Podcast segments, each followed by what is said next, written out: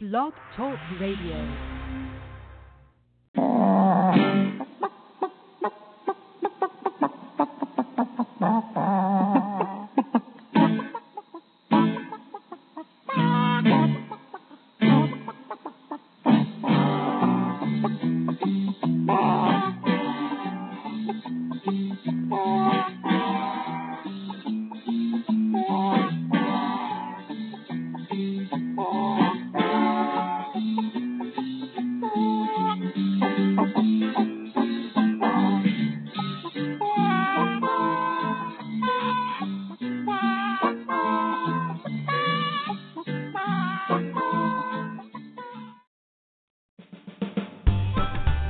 Welcome to Backyard Poultry with the Chicken Whisperer, brought to you by Kalmbach Feeds.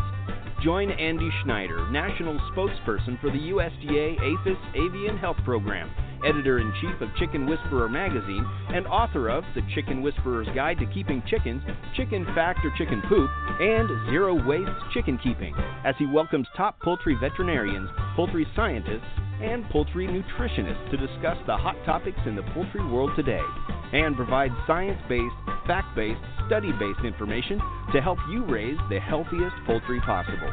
And now, here's your host, Andy Schneider. All righty. Thank you very much for staying with us today. I'm getting a little bit of choppy sound. I'm going to bring uh, Rip on here in just a minute and see if he what, what kind of audio he has. I'm getting a little bit of choppiness on my end, so once I bring Rip Stalvey on, our guest for the day uh, with the American Poultry Association. We're going to be talking all about selection and breeding, kind of an introductory, uh, introductory uh, little show about uh, selection and breeding. And then once I bring him on and have him start um, talking about that, teaching us about that, I may reboot the system and see, especially if we're getting some choppy sound, because we definitely do not want that for today's show. But again, thank you very much for joining us today. Everything is going great. Uh, CoopTastic, the registrants are coming through. Uh, we're having tons of vendors that are wanting to sign up for CoopTastic twenty twenty.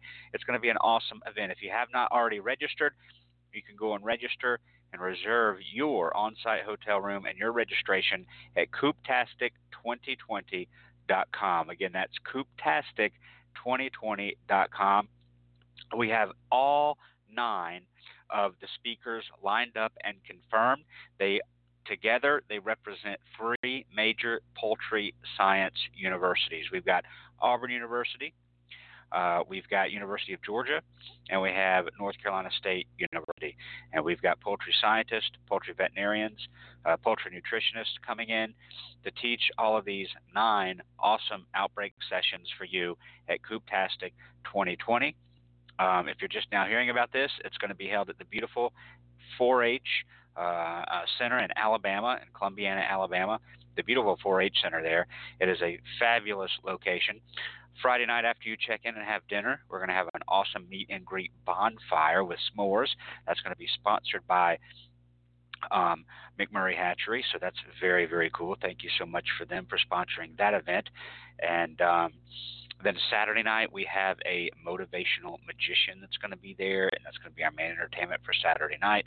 We're hoping after that event, we'll have another either meet and greet bonfire or maybe some uh, cracked together and, and whatnot. So we're really looking at having something after, another meet and greet, uh, so all the attendees can uh, kind of mingle and get to know each other, because they're coming from all over the country. We have attendees signed up from California to uh, South Carolina, from Texas all the way up to uh, Wisconsin. So this is without a doubt um, a, a, a nationwide event. Our sponsors are really coming in strong. We're going to be giving away a twelve hundred dollars chicken coop from Urban Coop Company, which is going to be fantastic.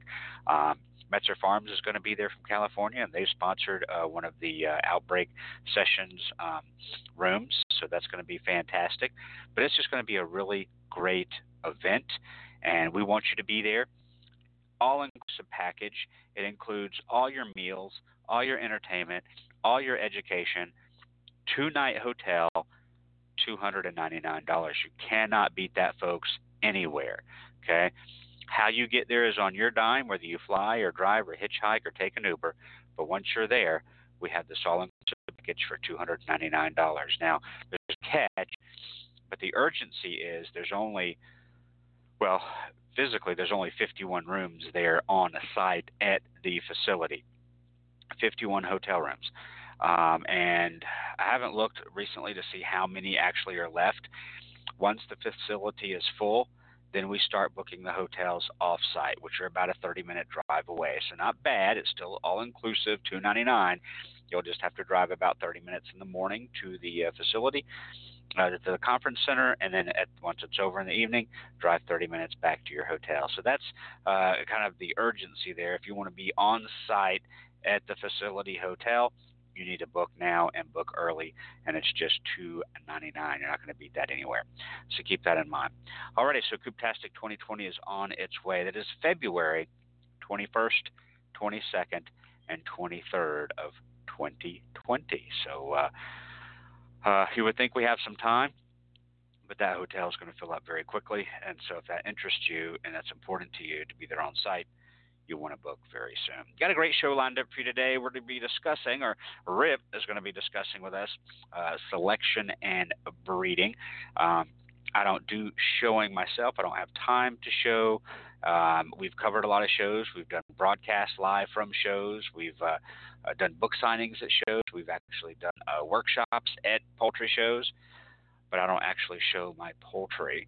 Uh, I just really do not have the time to do that. It takes a lot of work, and uh, Rip is all about that. So we're going to go ahead and head over to the phone lines today and bring Rip on, Rip Stalvey with the American Poultry Association, and he's going to be sharing with us uh, his knowledge about selection and breeding. And then just so you know, uh, for the next forty-five minutes, minus two commercial breaks, um, this just really hits the tip of the iceberg. That's why initially I labeled this introduction to selection and breeding, some things to think about if you're wanting to go down that road. Rip, thank you very much for joining us today.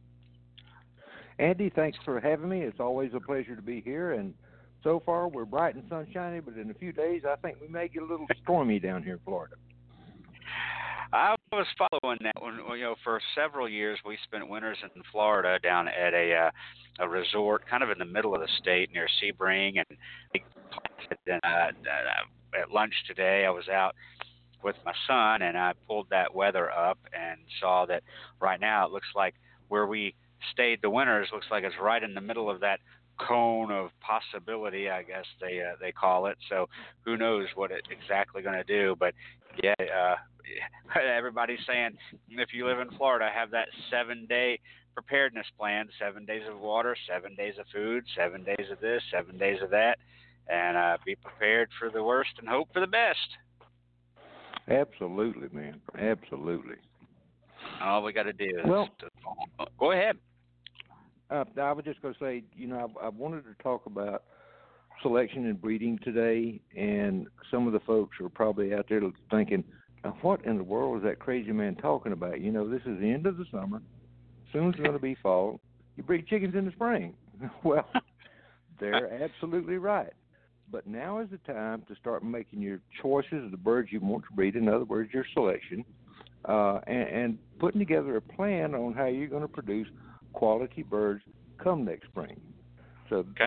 That was the whole point in bringing it up this time of year. I just didn't want people to think I was totally off my rocker here. Uh, just partially, but not totally. I recently had an opportunity to, um, before I get into that, there's a couple of things I, I wanted to mention. There's two new Facebook groups out there some of your listeners might be interested in, and they both have to do with waterfowl. Uh, one is the North American Waterfowl Association, and the other one is Preserving Heritage Ducks in the Southwest. Both these groups are very much about education. They're very much about helping each other, and if you're into waterfowl at all, I really suggest you check these groups out on Facebook. They're they're really good folks and, and really good information there.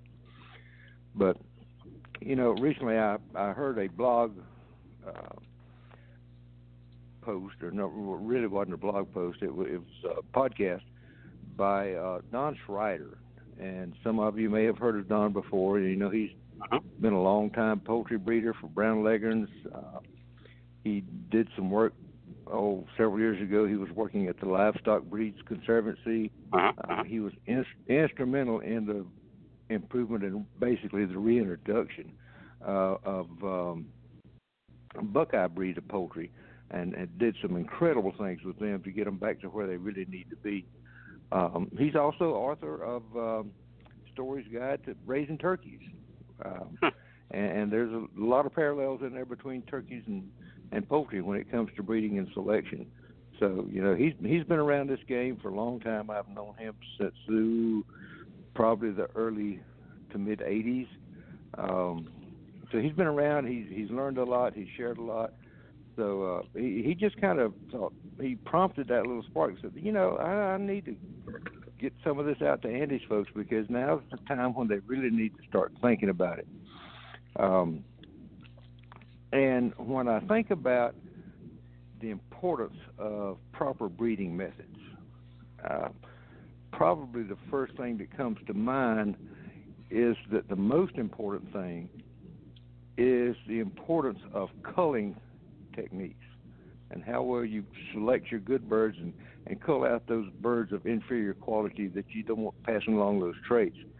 Uh-huh. Um, and when we do it right and, and we we select only the very best, then that benefits us actually by reducing the gene pool, which goes contrary to what a lot of folks think. You know, we need a lot of genetic diversity and and, and all this kind of stuff, and, and I understand where they're coming from, and there's a time when that plays a good role in the poultry fancy. Is that there's a, a particularly in preservation breeding where you want to increase or at very least maintain the genetic pool that's out there. But I constantly see folks wanting to know, where can I get a new male bird, or I, I need to get uh, some birds to breed into my flock, and they need to improve here, they need to improve there. Uh, how do I go about doing that? But reality is, when they bring in new birds to, to introduce to their flock, they are adding additional genetic material that was not there before. And it's sort of like drinking a cup of coffee and you're down to a half a cup, and, well, I want some more, so I'll just fill it up with some hot water and it'll go further. All it becomes is diluted, and after a while it doesn't taste like coffee anymore. Uh, so what we want to do is remove the bad genes and intensify the good genes or the good traits in these birds. Now, not to, uh, to, to, to stop you there, I guess this yeah. is fascinating. And the first thing that came to my mind when you jumped right into this and, and started talking about it, which is, again, fantastic, because I'm, I'm, I'm, all this is, again, new to me, and I find it fast, fascinating, is that I guess the first thing that came to my mind was, before you even start all of this, is you, not kind of, but you need to know the standard for that breed that you are breeding or want to breed and want to start selecting for. You've got to know that in and out. You've got to know what, not just what the judges are looking for, but you've got to know that, at really the ins and outs and everything about the breed and what what meets the standard for that breed. So then you can know all of the stuff that you're talking about. You can know, okay, well, I've got birds are inferior maybe here or here according to the standard, are the perfect bird of this uh, breed and variety. And um, so I guess first you've got to really, really know your birds that um, that you're that, and all about them, the ones that you're wanting to replicate. I guess that's the first thing I guess uh, you probably really need to know. But the second thing, and before I forget, this, this may be further down the line, it probably is, but um, when you start this process that you're talking about, um, are your chances greater if you're filling up that G Q F Sportsman with three hundred eggs uh, versus, say, filling up um, a G Q F Genesis, you know, model fifteen twenty-two uh, with forty-three eggs? Uh, does that does that end up playing a part? I mean, would I truly have a better chance of finding a perfect bird, or one that's going to be closer to meet the standard, if I'm hatching out three hundred at a time, more to choose from, I guess the theory, versus forty-three? Or can I do it with forty-three as long as I feel like I have good breeding stock? And I, I'm probably jumping the gun a little bit, but those are two things when you started that I wanted to get in before I forgot. No, that's good, and brings up a good point, and I want to talk about that a little bit later on. But to your point, uh, my answer is it depends. You okay. know, if if you have run-of-the-mill birds or slightly above average birds, then the more you hatch, the better chance you have of producing a bird that's of much higher quality. But if you have really good quality birds and, and they're pretty much spot on to what you're looking for, you don't have to hatch a lot of birds uh, okay. to produce a, an improvement in your flock. Um, and, and a point that Don brought up and, and a lot of folks overlook, and sometimes, and I've enc- encountered it too when I would be selling my excess birds and all that. You tell them, well, you want twenty-five dollars, thirty dollars for this bird, and they look at you like you've absolutely gone off the deep end and lost your mind. Uh, I had one guy say, well, you know, three dollars and fifty cents is, is a fair price for any chicken. And well, when you stop and think about this, just this alone is if you hatch one hundred chicks, let's say, by the time you bring them to maturity, you've got roughly one bag of feed per chick invested in those birds to go from day old to mature birds. Now, let's say somewhere along the line you start culling early and, and removing those inferior birds, and you've got, um, you know, you hatch one hundred, but towards the end you're down to fifty. Well, at that point, you've got two bags of feed invested in fifty chicks per chick. So it, it's um, I'm, re- I'm reminded of something I told somebody one time. They said, "Can you make any money in chickens?" And I said, "Well, I know there's money in chickens because I put it there. Because uh, it's, it's not it's not an inexpensive proposition, but it's not as expensive as raising beef cattle or dairy cattle or hogs, for example. Um, it, it's it's still a reasonable, reasonably priced hobby uh, to be involved in. But so one of the things that, that we need to do when we start breeding birds is become good cullers, and that means removing those birds that are inferior. The only way, like you said, that you're going to become good at culling is to have a copy of the standard of perfection, read the standard for your breed, and understand it and learn how to apply that. You know, if it calls for a sixty-degree angle tail and you've got a thirty-degree angle tail, well, then the tail angle needs to come up. Uh, if it calls for high wing carriage and the wings are held down around the thighs, then you got to figure out how to get the wings up. If the color's a little bit off here, you need to select birds to breed together that will get the color to where you want it. And it, the same can be said for each part of that chicken, the head, the beak, the eyes, the comb, right on down to the tail feathers. And it's not something that a lot of folks can grasp easily the first time they try it. Oh, gosh knows, I've produced a lot of miserable-looking chickens over the years uh, before I really caught on to some of the important things. But if you have that standard, and if you learn your breed standard, and I'm going to throw this part in too, and if you learn the first thirty-nine pages of the standard of perfection, there's a lot of things that are mentioned that are faults and, and cull factors and disqualifications in those first thirty-nine pages that aren't covered in the breed standard. For example, duck foot, and duck foot is where the hind toe twist around to where it's pointing forward, much like a duck's foot, or, or a side sprig on the comb, and the side sprig is on, on single comb birds is where it juts out at right angles from the comb. Uh, those are all disqualifications because they're genetic defects that can be passed on from one generation to the other, and and most of your disqualifications are that because they can be passed along. Uh, crooked keel bones, and it, it goes right back to marketing.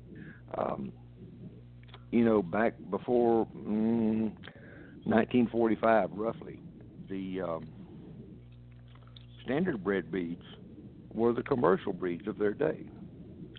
The Barred Plymouth Rocks, the Rhode Island Reds, the New Hampshires, the White Leggers, the Brown Leggers, the Minorcas. These were all commercial birds, and then they began to be replaced, excuse me, by hybrids, because the hybrids were a little more efficient, and slowly over time they became a lot more efficient at A, producing weight if that's what you were looking for, or B, laying large numbers of eggs if you were into egg production. Um, and they have slowly, since about nineteen forty-five, they have garnered the vast majority uh, of the market for the hatchery birds out there. And I don't blame the people. I mean, my gosh, if all I wanted was some eggs, I'd go down and get me twenty-five Bovans Browns, and I'd be set. Yep. One of the drawbacks to the hybrid birds is they cannot reproduce themselves. They are not a sustainable breed like the standard bred birds are. Are they better at what they do than the standard bred birds? You bet. But it took years of genetic research, breeding application to be able to produce those birds that we enjoy today, uh, because they do lay large numbers of brown eggs in the case of Bovan Browns, or the white um, highlines, white-leggers, just stellar re- uh, layers of, of good-sized white eggs. But um, it, it's kind of all in what you want. But what I, some of the things we're fixing to get into here is, is I'm just going to try to plant a little seed, if you will, with the listeners about what they can do and to convince them that they can do it. It's not hard rocket science. It's paying attention to your birds, paying attention to the chicks that you produce and how they grow out, and then learning how to adjust if you need to. Do I need to change my mating slightly, or did I get really good results? Well, if I got really good results, I may repeat the same breeding next year. Uh, if if I've got things that need correcting, well, then I'll look for birds in my flock that will bring those better qualities to the forefront. But it, it's um, it to me, the breeding and the deciding which birds to keep and which birds to to breed forward is just a really big part of it for me. I enjoy that challenge. I enjoy uh, getting my hands on those birds and.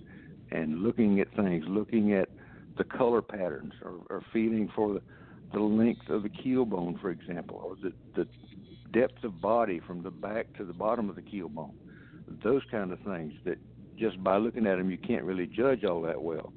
But that's that's what is, is enjoyable to me as showing or, or judging or, or, or anything else. But breeding, like we talked about, is basically offsetting faults. You never want to breed two birds together that has the same fault. For example, if you've got a bird that has a narrow, pinched head and the, the, the beak and mandible is pretty straight out there, and we call that a crow head, and you, that's not a desirable thing to have because birds are, are usually not thrifty. They don't produce well. Uh, they don't have good livability. So if that's all I've got, what chicken or what female I have can I breed to a male like that?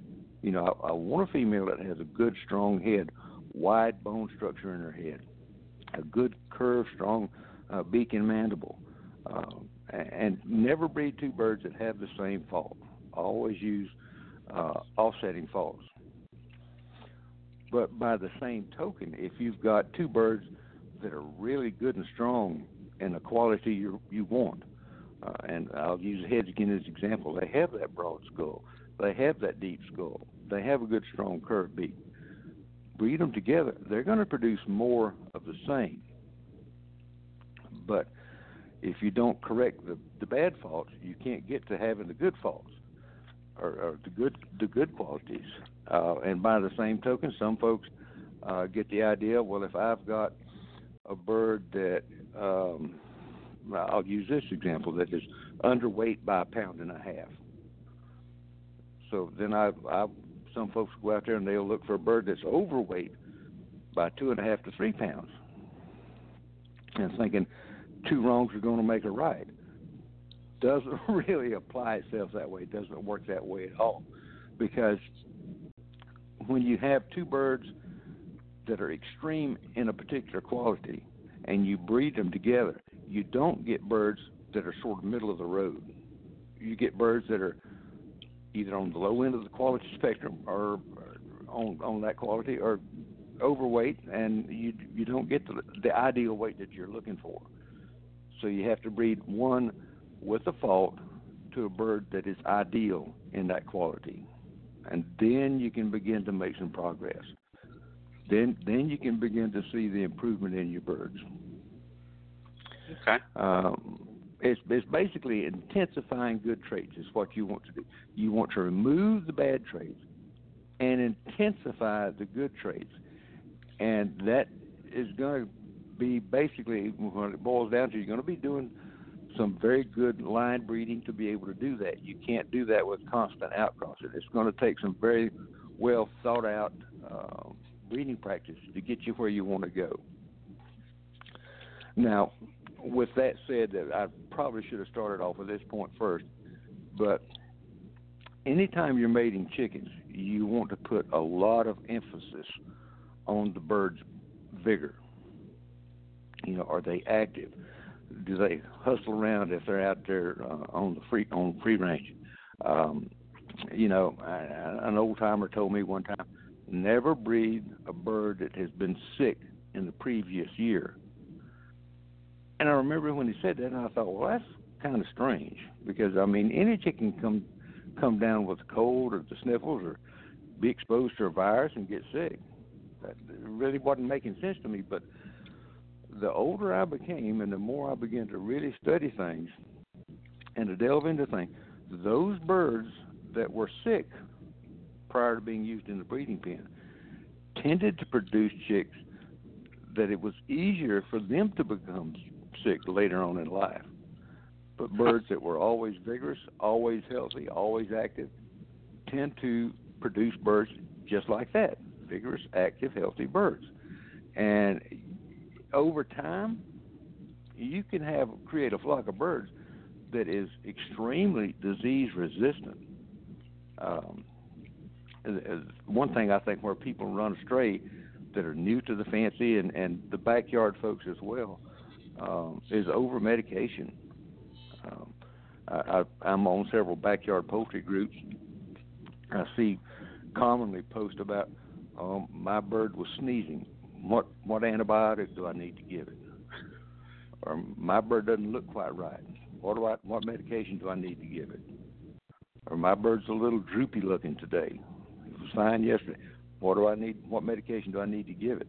Um, in many many instances, you don't really need to give it anything. That bird that was sneezing may have dust in her nostrils.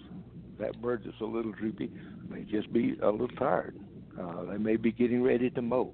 They, there's, gosh, there's, there's a lot of causes for droopiness. So just be sure that if you think you've got a sick bird, that you do indeed have a sick bird, and get in touch with somebody that knows. Uh, if you have a poultry veterinarian or a farm veterinarian that will look at poultry, God bless you, because they're few and far between, but consult him. Ask them, you know, here's what I'm seeing. Is this something I should be concerned about?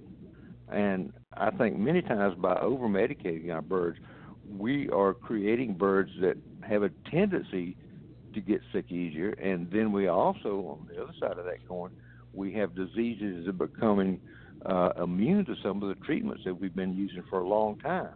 And, and I know I've heard you talk about that before. So it's, it's really just applying good common sense is what it all boils down to. Um, Andy, before I get on a huge roll, I know it's probably about uh, commercial time for you, so if you want to take Brown, uh, I'm, I'm more than willing. That sounds good. Yeah, we'll take a break here. We'll get back and we'll continue with Rip Stalvey with the A P A, American Poultry Association, with our introduction to selection and breeding. And uh, we'll be back right after this short break. Stay with us, folks. When you need an incubator, think Brinsea, the incubation specialists. Brinsea has been a world-leading manufacturer of quality incubators for almost forty years. They manufacture incubators that hold anywhere from seven to three hundred eighty eggs with high-quality electronic and digital controls, including precise humidity controls and programmable egg turning, all at surprisingly affordable prices. Enter the coupon code WHISPER at checkout and receive ten percent off your entire order. Order your new incubator today at Brinsea dot com. That's B R I N S E A dot com. Cackle Hatchery is a third-generation, family-owned and operated hatchery. They offer over one hundred ninety-three varieties of poultry shipped directly from their facility in Missouri. It's their mission to enhance your life by providing you with quality poultry for showing, meat, enjoyment, eggs, and pets. They specialize in hatching purebred poultry and shipping day-old chicks right to your local post office since nineteen thirty-six. four H and F F A youth poultry clubs get a ten percent discount. Check out their website, cackle hatchery dot com, for posted weekly specials and discounts. That's cackle hatchery dot com. Sweet P D Z has been keeping horse stalls ammonia-free and healthy for nearly thirty-three years. However, ammonia is ammonia, regardless of the species producing it. Therefore, it will do the same great job in your chicken coops and brooders. Sweet P D Z safeguards flock health by neutralizing and eliminating harmful levels of ammonia and odors. Safe and effective moisture absorption. All-natural, non-toxic, premium-grade zeolite mineral. Contains no masking scents or chemical perfumes. Safe and beneficial to dispose with waste on compost and gardens. Learn more at sweet p d z dot com. That's sweet p d z dot com. Since nineteen twenty-one, Stromberg's has been a family-owned and operated business providing quality poultry and poultry supplies to their customers. Today, the Stromberg's family offers over two hundred different breeds of poultry, including chickens, waterfowl, and game birds. They also offer poultry supplies for both the beginner and experienced poultry keeper.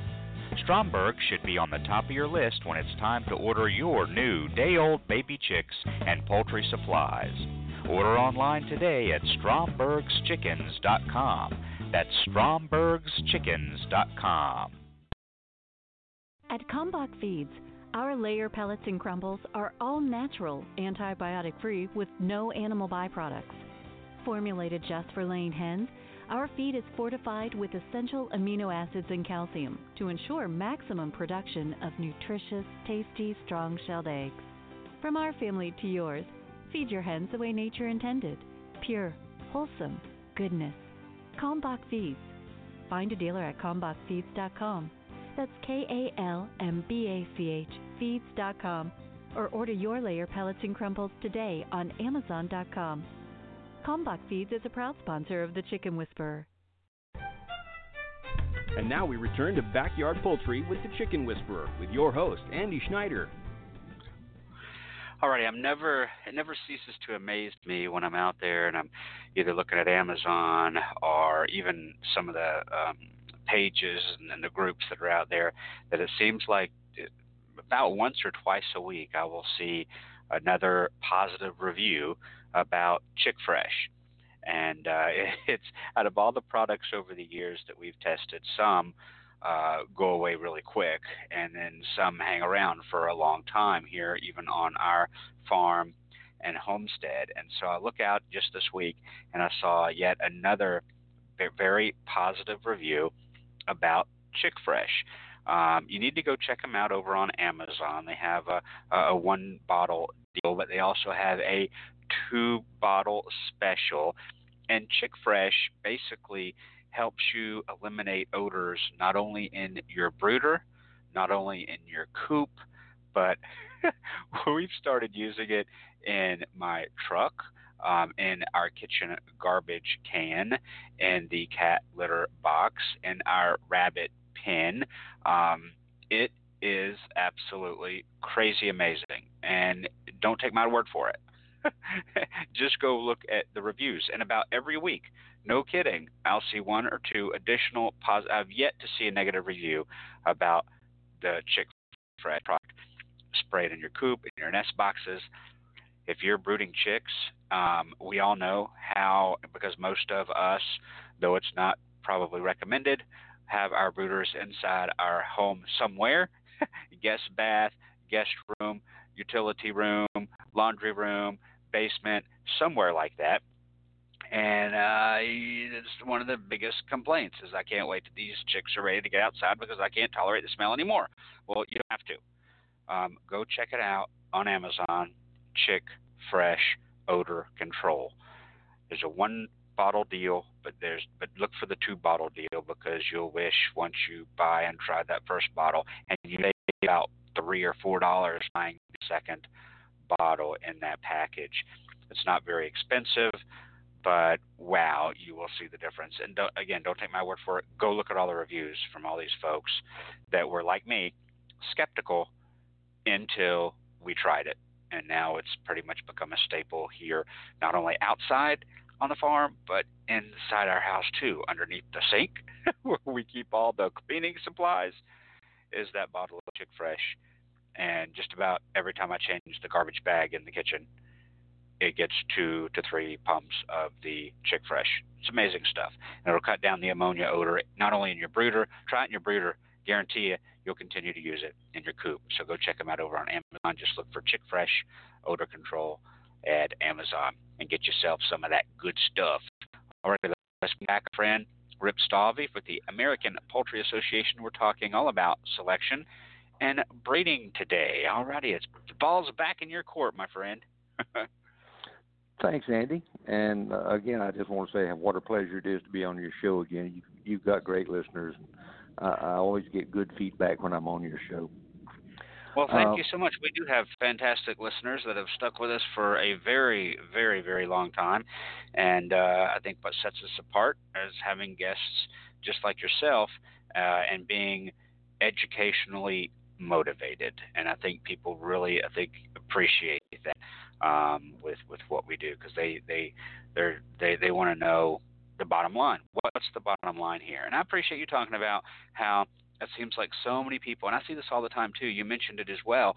Um, you know, my they they want to run to the store uh, and get whatever medicine they, they need to have. Oh, I saw this. I saw this. I saw this. What antibiotic? What antibiotic? And so you know, I, I see some of those when they're posts. Uh, they, they say they're posted within two or three minutes. And they'll have some some complaint about their bird, and I'll be the first one to reply, and I'll be like, cue the Thailand fifty responses in three, two, one, because I'm just waiting for it. Now, if I do that, it does eliminate some of the Thailand fifty responses, but if I'm the first one to respond to or to see that post about my chick has this, my chicken has that, my chicken has this, what do I need to give them? And I'm just like, okay, here it comes. So I've become a little bit smart aleck, and I'll say, uh, cue the Thailand fifty comments in three, two, one, and sure enough, here they come. Go to Tractor Supply, get you the Thailand fifty, one cc in each breast, alternating. Oh, jeez. So um, we saw this actually as as as a paramedic for, for over a decade, and E M T, paramedic, and firefighter, and of course, even working part time in the, the local dock in the box in, in the Atlanta area. Um, we saw this with not just animals, but with humans too. You know, the first little anything, they are in that dock in the box and they want a shot. They want that miracle that they want. You know, can I get a shot of antibiotic? Well, what you have is not going to do anything. Yeah, but it'll make me, you know, make me feel better. And we saw it in, in humans as well. Uh, they, they come, boom, they're right there. They're signing in because they want that magical shot in the hip of whatever antibiotic is, you know, is the flavor of the day for, for the doctor that's there. But it was, uh, you know, there's we're guilty of that in in, uh, in our human lives sometimes uh, a, as well. But thanks thanks for mentioning that. So um, carry on, my friend. Carry on. All right.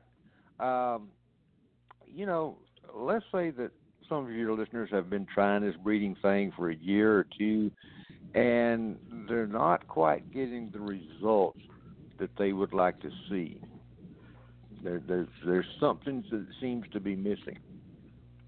And I think that's a natural progression uh, we who, who breed poultry kind of fall into, that, you know, most of the people today that get into poultry uh, don't come from a rural background. I mean, they're suburban, they're urban in some cases. They didn't get exposed to livestock. They didn't get exposed to agriculture. So they're starting basically from scratch, and, and they're really kind of lost, and I can understand that. So if you tried it and something's not working, just think about this. If you've tried it and it's not working, maybe you need to learn to embrace some new techniques. And that's what I want to talk about now, some of the techniques that folks can use to begin to see that improvement, to begin to have a really quality flock of birds. It doesn't, success in breeding doesn't depend on this big, huge budget. Absolutely not. Uh, but it depends on our ability to to learn and apply the knowledge and the skills that it takes to become a good breeder. Um,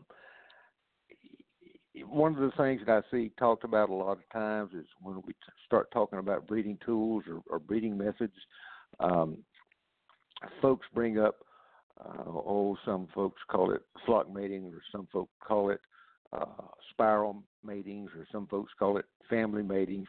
But where you're breeding a group of females to several different males. Now, you may be doing it all at once. You may have uh, twenty or thirty females, and you put three or four males in there. Or maybe you've got ten or twelve, and, and you use uh, one male for a few weeks, and then you take him out, and you put another male in there and use him and take him out until you've rotated all through of the males. What this does is this tends to keep the genetics kind of all mixed up. It, it doesn't um, it doesn't help refine birds, but this type of breeding does have its place in the fact that this works really good if you're into breed preservation and you're working with a breed that doesn't have a lot of genetic diversity. You want to keep the genes, as many of those genes in your flock as you possibly can. Some folks tend to think of it, it's increasing the gene pool. It's really not, but it's kind of maintaining what you've already got so you don't go backwards. Um, so that kind of breeding does have its uh, does have its uses, and, and I have applied it before, and I have used it with, with good results. I just don't do that for very long at a time. You know, I may do it for a couple of years, and then I go back to a little more refined method of, of where I'm breeding maybe uh, pairs or trios and, and not using a male over several females. But, uh, but, you know, that's something that you learn to do and you pick up on with experience. And it, it's it may seem hard and daunting at first, but it's really not. It, it, what it boils down to is good breeding techniques plus application will give you good results. That's simply it in a nutshell. What is the ideal mating? What bird do I need to breed to what other bird um, is a question I get a lot. You know, how, how do I mate these birds up? And my question or my response most of the time is, is with newcomers, the importance to having good matings more than anything else is to be good at culling, learning which birds to remove from the flock. Once you get good at that, once you get good at finding those birds that have inferior qualities, that don't really measure up to the standard, that are not as vigorous as perhaps you would like, once you get good at removing those, then your chances of producing better birds each year go up tremendously because you're removing all the bad qualities, but intensifying the good qualities over time. And and that's uh, what we're really looking to do with those ideal matings is, is to intensify those good qualities. So if you're going to be a good breeder, you better be a good culler. That's what it all boils down to. Um, conservation breeding, uh, like I said, Uh, has its application, uh, but to help intensify good traits, I like to take a male that I really like that has a lot of good qualities. Maybe if he's a leghorn, he's got good leg length. Uh, good leg length in, in leghorns is one of the best ways I know of to help increase body size, and, and a lot of leghorns I see today are, are too small in body size.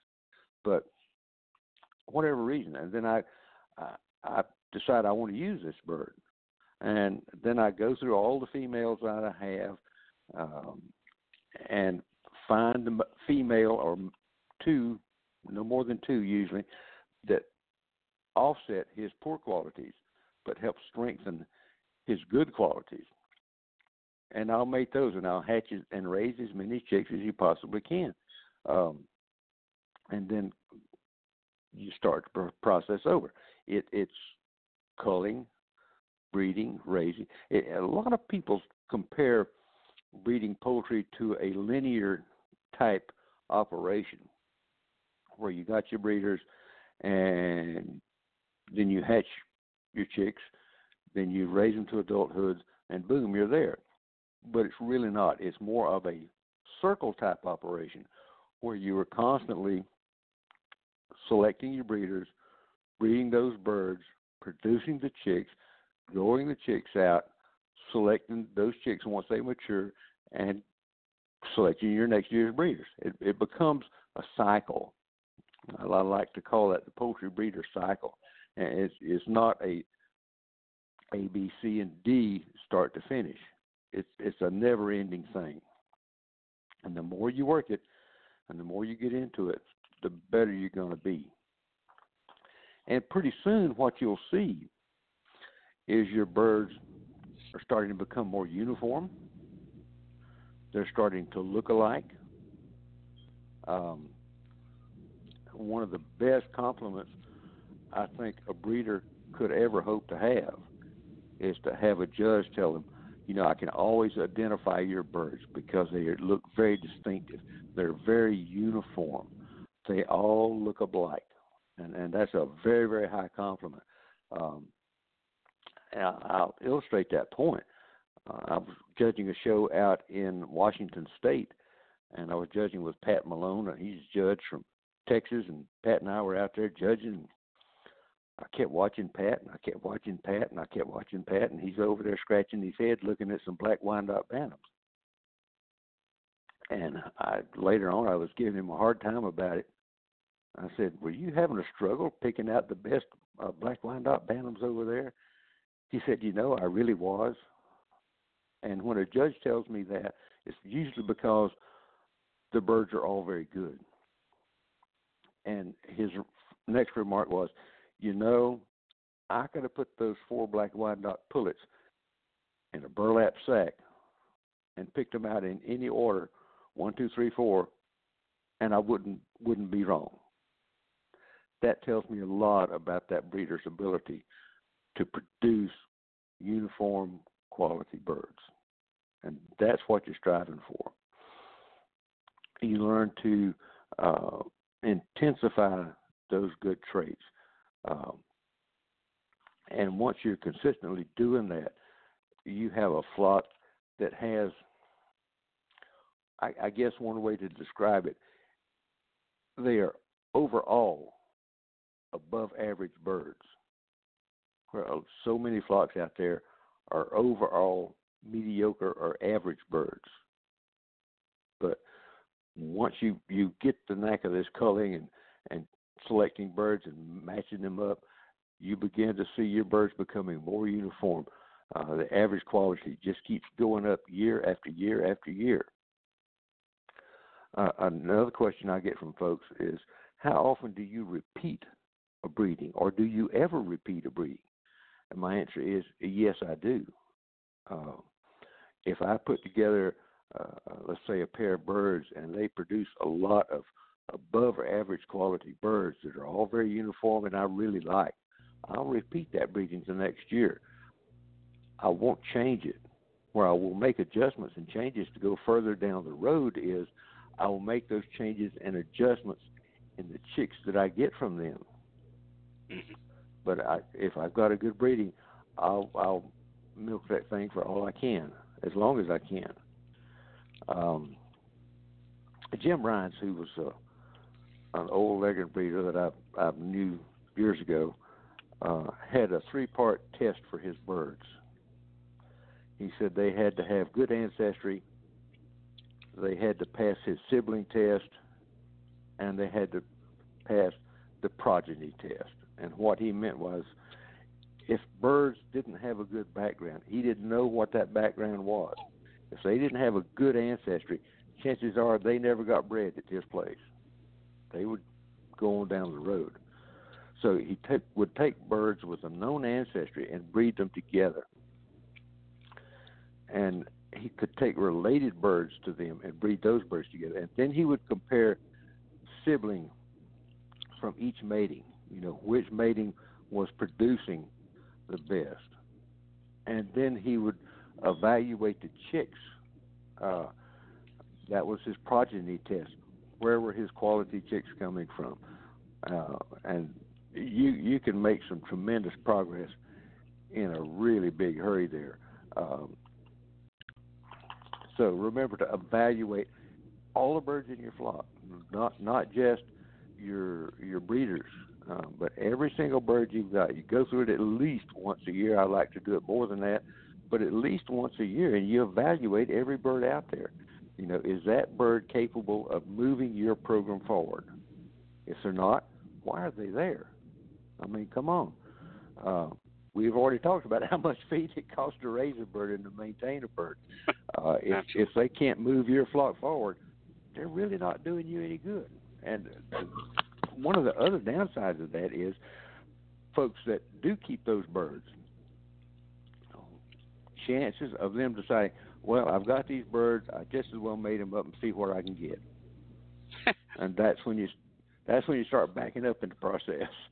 So if you've got birds that, that aren't that good overall quality, pass them along to somebody else who's worked, wants to work hard and, and maybe try to build their flock up with some of your birds, because uh, that's when it becomes worthwhile. That's when it becomes very where, much worthwhile. Where yeah. where does um where where does luck fall into all of this? Because I mean, I trust me, I, I get that there is a ton and a ton and a ton of really hard work and science, because you know that's what we're all about here, um, involved in this. But you know, sometimes you there's sometimes I guess you just get lucky and you're like, wow, this is this is. amazing, or wow, really lucked out on that one, or hey, this, mm-hmm. this, you know, I just so I guess like with everything else, uh, the science and the skill and all this education is is very important. But every now and then, I guess, Rip, I guess you would get lucky along the way, and something would happen just phenomenally mm-hmm. uh, in, in, in your breeding process. I reckon.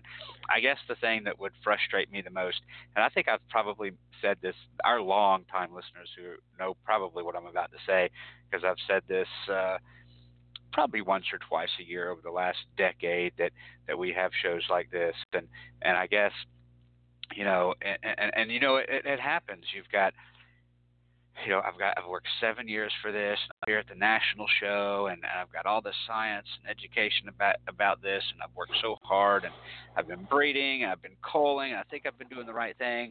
And here comes Sally Smith, and she just bought her birds.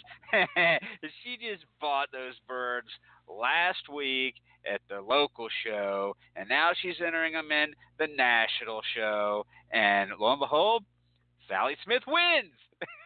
So, that I know happens that doesn't a happen lot, all the- Andy.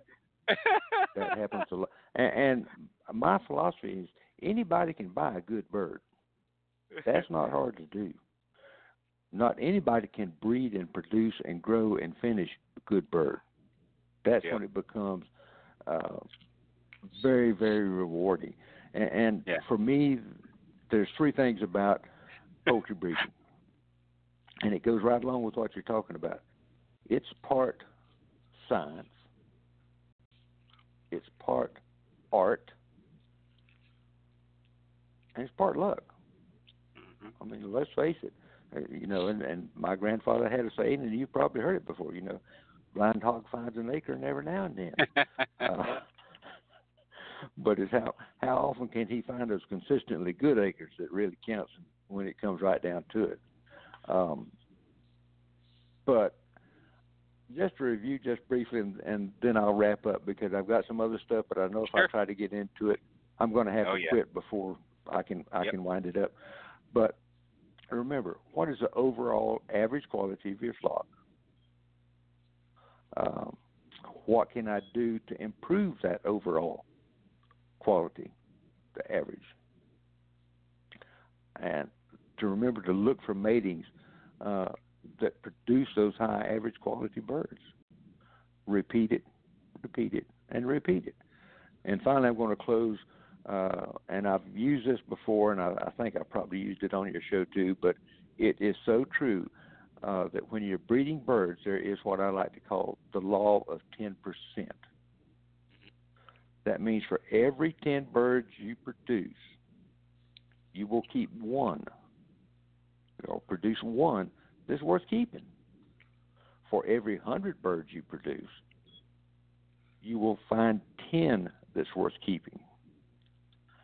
For every one thousand birds that you produce, you'll find one hundred that's worth keeping and one really, truly outstanding knockout bird. But and I've seen this happen time and time again. I've, I've talked with old fanciers, and, and they confirm that, that for every ten, you get one. So it's not easy, it, it's but it is worth it, and it's what keeps me hungry and what keeps me coming back to poultry. That's fantastic. And with yeah. that, my friend, I'm, I'm going to turn it over to you. And again, thanks for the opportunity, and thanks for your listeners. Uh, I appreciate them listening to my long suffering going on here. But uh, I, I love poultry. I've, I've made some wonderful friends in the fancy uh, that I will cherish to the day I die. Yep, it's a, it was a great show, and like I said, I, I, I titled it when I was thinking about it this morning, scheduling it. You know, the, these are such deep, really deep topics that I said, hey, this would probably be a really good introduction to selection and breeding, because we could probably fill a year's worth of fourth oh, Thursday really shows, and probably still just hit the tip of the iceberg with this particular topic. But I think it's going to get a lot of people excited. And th- those th- who didn't know that now's the time to start for your breeding and selection program for, you know, this next spring, now's the time to do that. And you, you clarified that early on. So, um, Rip, thank you very much uh, for coming on today. We always appreciate you. I think uh, technically this is the fifth Thursday, but want to remind our listeners that Rip joins us the fourth Thursday of every single month in case something happens with my schedule or his, or if there's a fifth Thursday, we may land on the fifth Thursday like we did today, I believe. So, but um, thank you very much for coming on, and uh, we'll see you next month. Well, thank you, Andy. And, and like you said, we may not be consistent, but we're going to have fun doing it. Absolutely. Thank you so much for uh, coming on today. That's Rip Stalvey with the American Poultry Association. We'll be back right after this short break. Ideal Poultry has been a family-owned and operated business since nineteen thirty-seven. Their business is built on customer service and quality poultry, from rare white and brown egg layers to broilers, ducks, turkeys, and bantams. Ideal Poultry is the largest supplier of backyard poultry in the United States, shipping close to five million chicks annually. Visit them online at ideal poultry dot com. That's ideal poultry dot com. Kalmbach, Kalmbach, Kalmbach, Kalmbach, Kalmbach,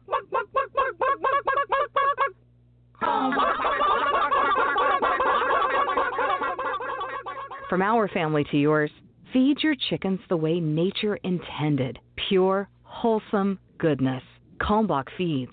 Visit our website at kalmbach feeds dot com. That's K A L M B A C H feeds dot com. Or order today on amazon dot com. Kalmbach Feeds is a proud sponsor of The Chicken Whisperer. Hey, it's the Chicken Whisperer. If you're in the market for a new incubator, then look no further than G Q F.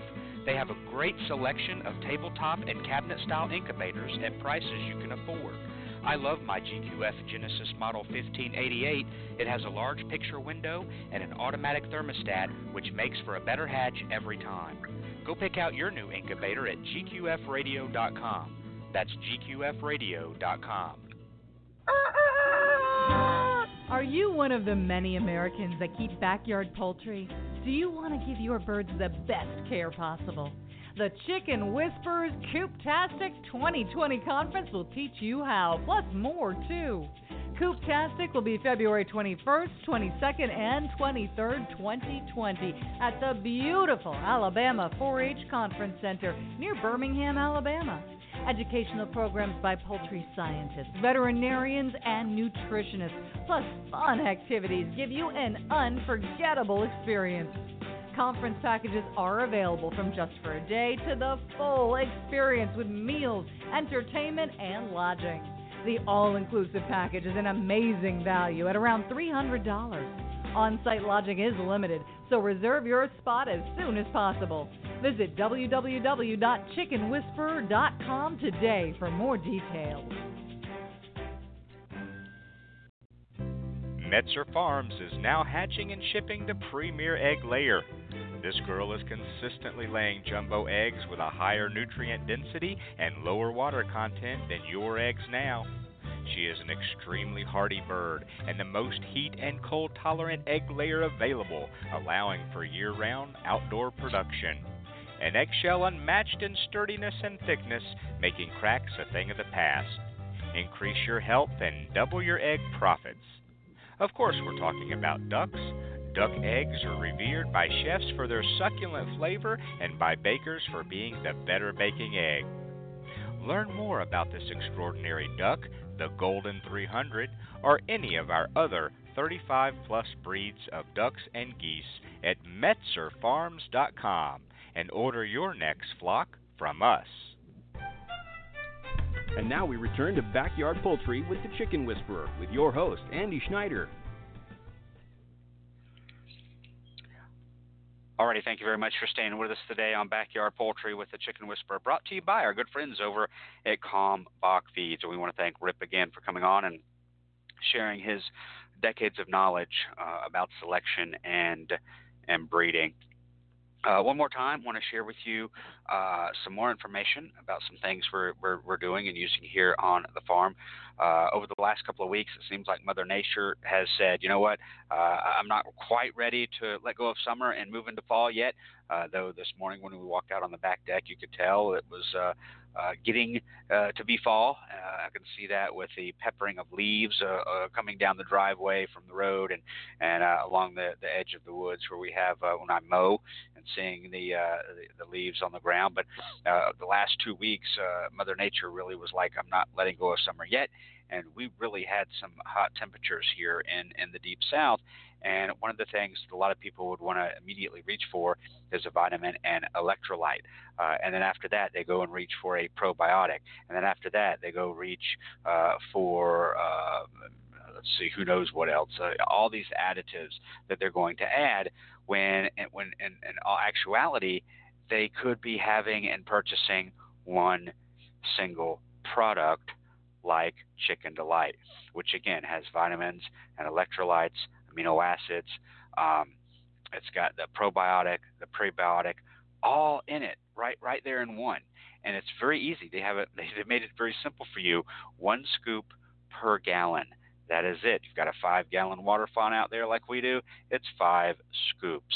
And so Um, on the label, I'll be quite honest with you, and, and I've talked to um, the uh, uh, Chicken Delight folks, is that I personally don't use it every single day.